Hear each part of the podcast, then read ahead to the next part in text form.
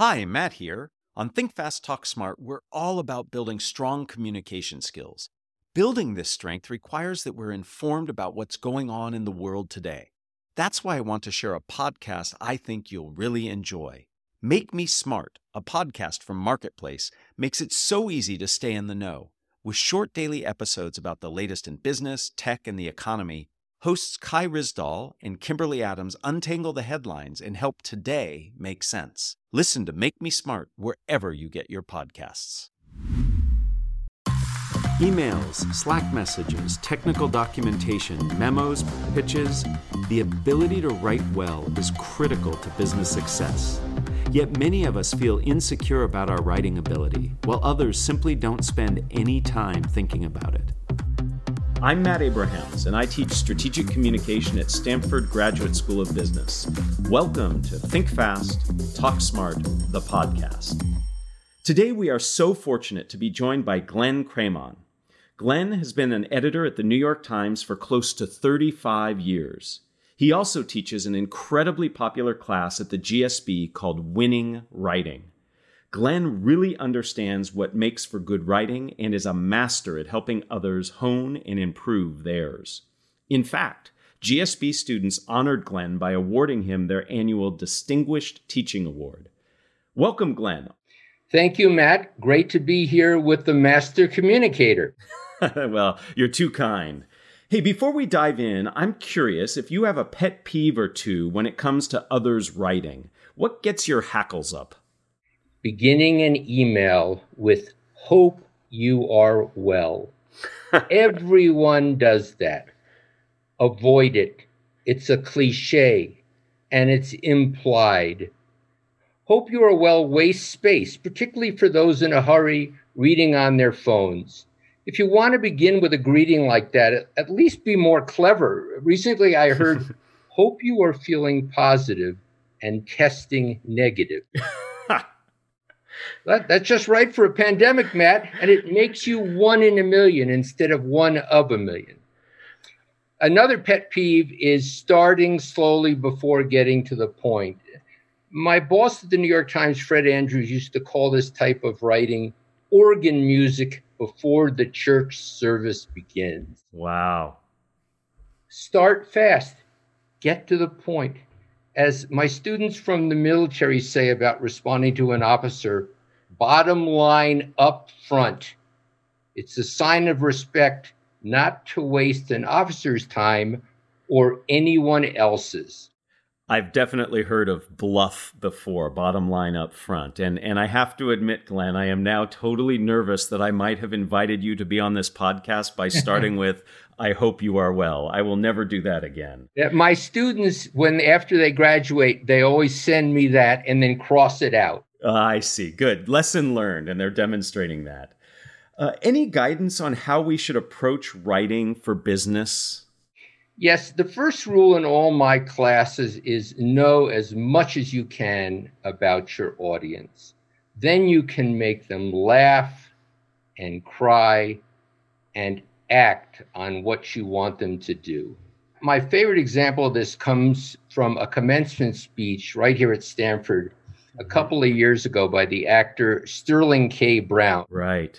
So we know he's on This Is Us and Black Panther, but um, he knew his audience and he knew the largest group in that audience in Stanford Stadium that day was the parents.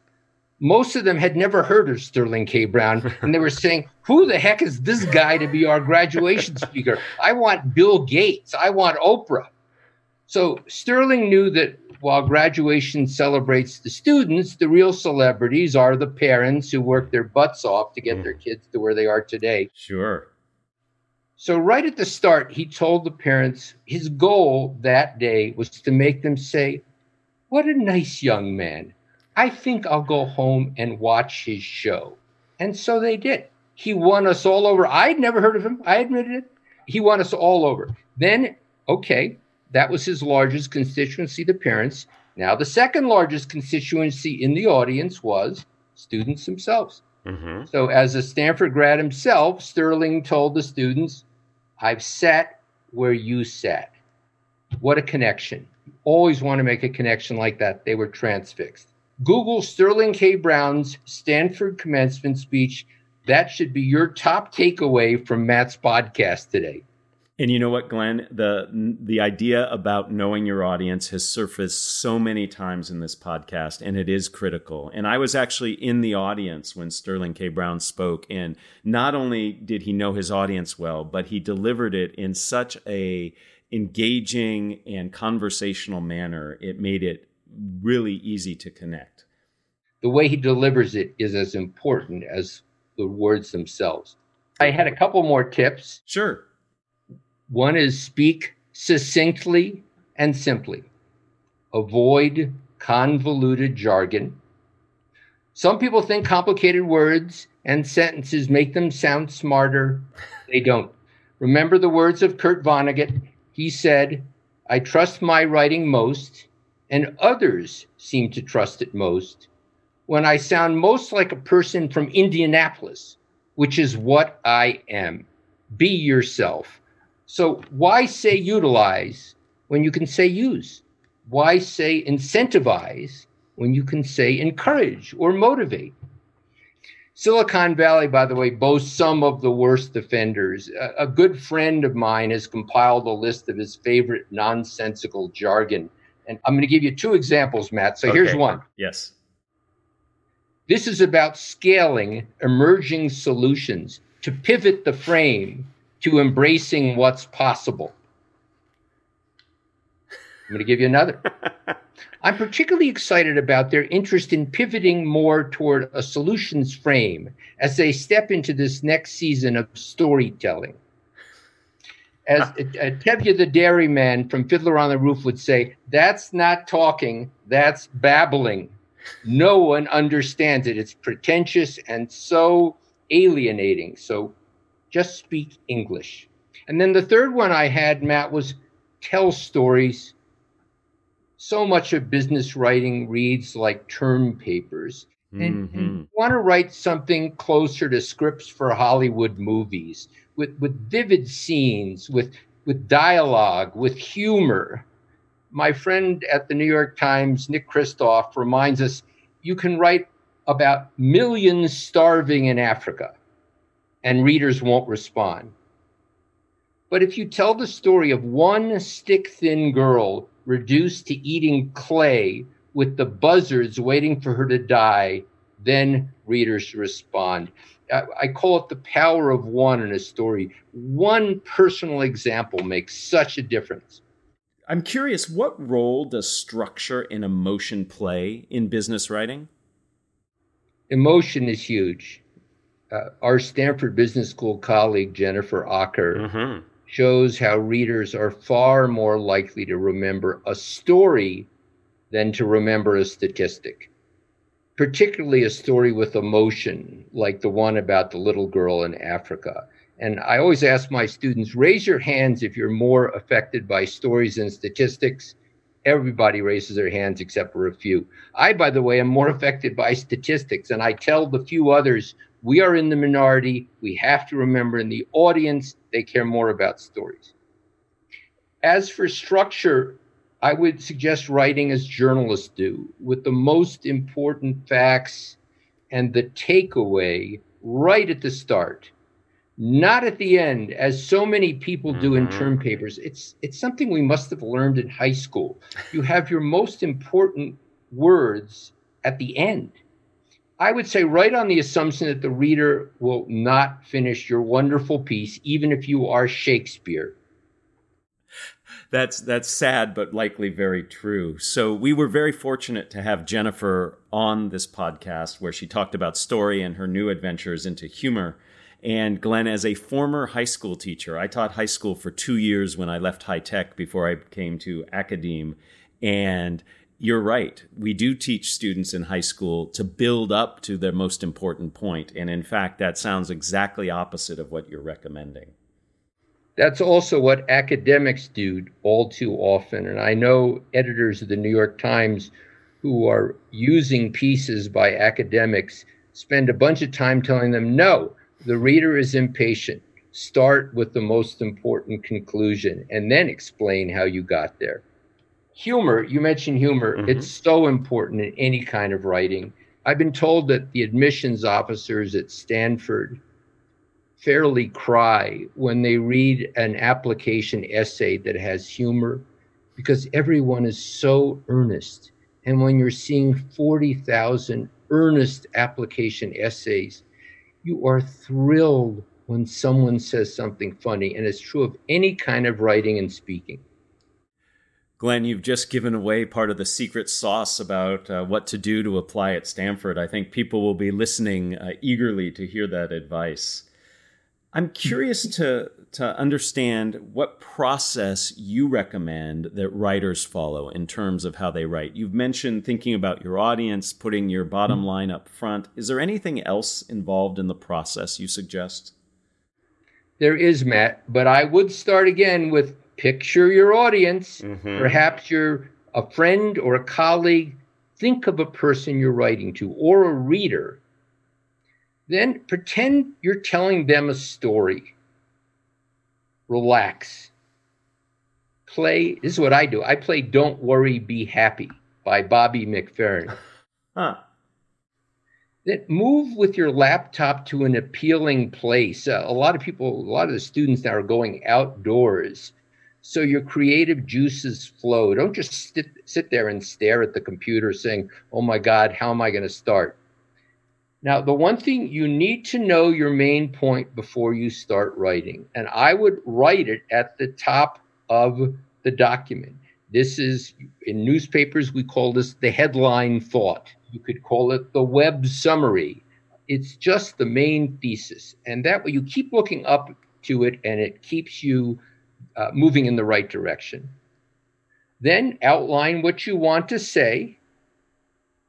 And that's so important, uh, particularly for a longer piece. But don't feel compelled to write the first paragraph first. My, my friend David Barstow, he's the only reporter on the planet to have won four Pulitzer Prizes. Wow. Says he wrote the first few paragraphs of his blockbuster on Donald Trump's dubious tax avoidance. Uh, this was the first of the big stories about Trump uh, playing games with his taxes. He wrote those first few paragraphs only after he'd written much of the story. And I think the story was about 13,000 words. It was oh. one of the longest stories the Times has ever run and we were amazed when he said, No, no, I didn't. I knew what my main point was going to be. His point is you don't have to start at the beginning, just start putting down what you know is going to be in the story. And that's the beauty of computers is you don't have to, you can cut and paste so easily. And then when you finish writing, try to cut it by at least a third. Wow, a third. I'm serious, Matt, that most people, it could, it's even more. Mm. Excise unnecessary words, sentences, even paragraphs. I always say it's like a dentist cleaning teeth. You can actually, I get satisfaction out of it, although I'm not sure I've ever found a student who does. Right. But, but, but just it looks so much cleaner when you finish, and all the tartar is gone. And then replace the jargon with conversational English. Go through it and look at words and say, is that just uh, jargon for my little community? Will the intelligent generalist understand it or think it's pretentious? And then one more tip is that I find that reading your writing aloud is a great way to find improvements, thinking, well, I don't need those three words. Why did I even have those? And speaking is different. Sometimes people, when they speak, they add words just as they put their thoughts together. But you have no excuse to do that when you're writing. Make it as concise as you can. So, Glenn, many of us feel that writing is like pulling teeth, but I've never heard anybody say it's like cleaning teeth. But I, I, I like that analogy. I, I got to steal that, Matt. I like that. there you go. There you go. Glad I could help you as much as you're helping all of us. Uh, can you provide me with two or three other best writing practices that you suggest? Yeah, I'm going to say, uh, and and I always say when you're giving speeches, you got to repeat the thought if it's really going to sink in. So I'm going to say one, know as much as you can about your audience. Two, write simply and succinctly. Mm-hmm. Three, tell stories. Don't write essays. Do you recommend specific tools you encourage your students to use to help them with their writing? Yes. Uh, for me, it is keep a daily journal. I've kept one for 57 years, and Matt, I am striving for the world record 91 years. That means I'll have to live to be 103 to break the record, but I'm determined to do it. Nothing else has so improved my writing. Practice makes perfect. Just as with playing the piano or running or climbing mountains, the more you do it, the easier it gets. And I always tell the students there's an added benefit where we live in Silicon Valley. It is great therapy and it is a lot cheaper than going to a therapist. Some therapists charge 500 bucks an hour around here, Matt. Not worth it. I mean, I'm quite serious when I say you learn so much about yourself, about what's important and what isn't. Uh, it was Nora Roberts who said that when you're juggling a lot of balls, as we all are, you have to remember which of the balls are plastic and which of the balls are glass.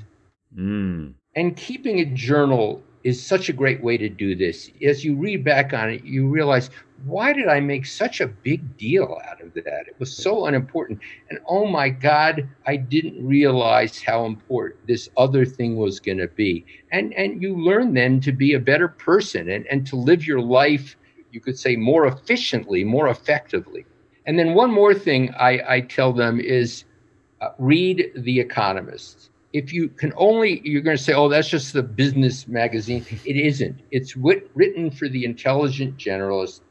Particularly, I commend its obituaries on the back page. They are mm-hmm. works of art, such great writing. They write about people you probably never heard of and will wish you uh, want to see a movie about them after you read the obituary and write as the economist does it's clever it's spare concise obviously I say read the New York Times too, but I think a lot of people know to read the New York Times. I think The Economist is a secret that uh, more people should know about.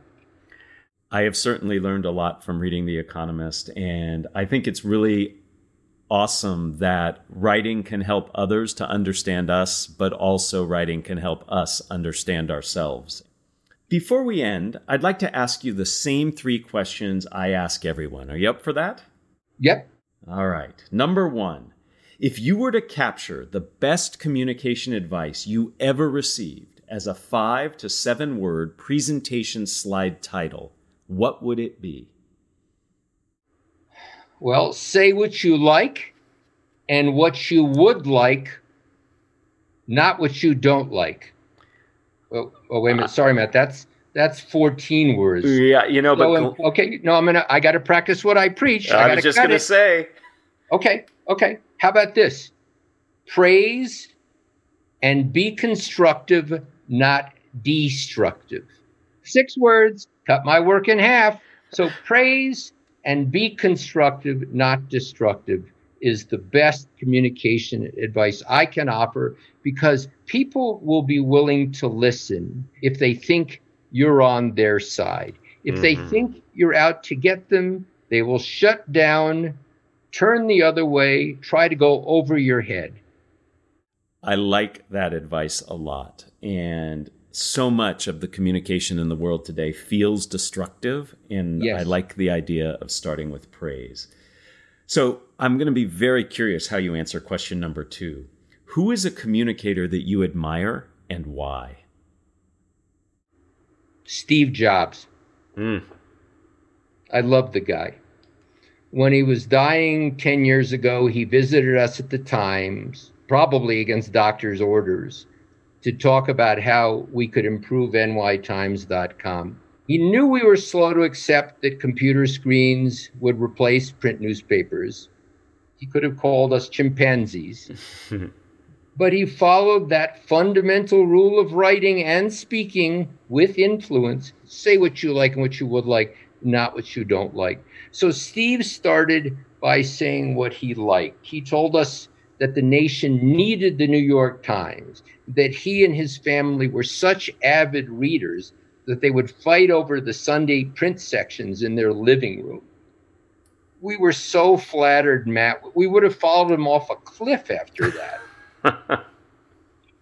and then he said what he would like. For example, he told us the Times needed to make it easier for people to sign up online and offered his own iTunes as a model.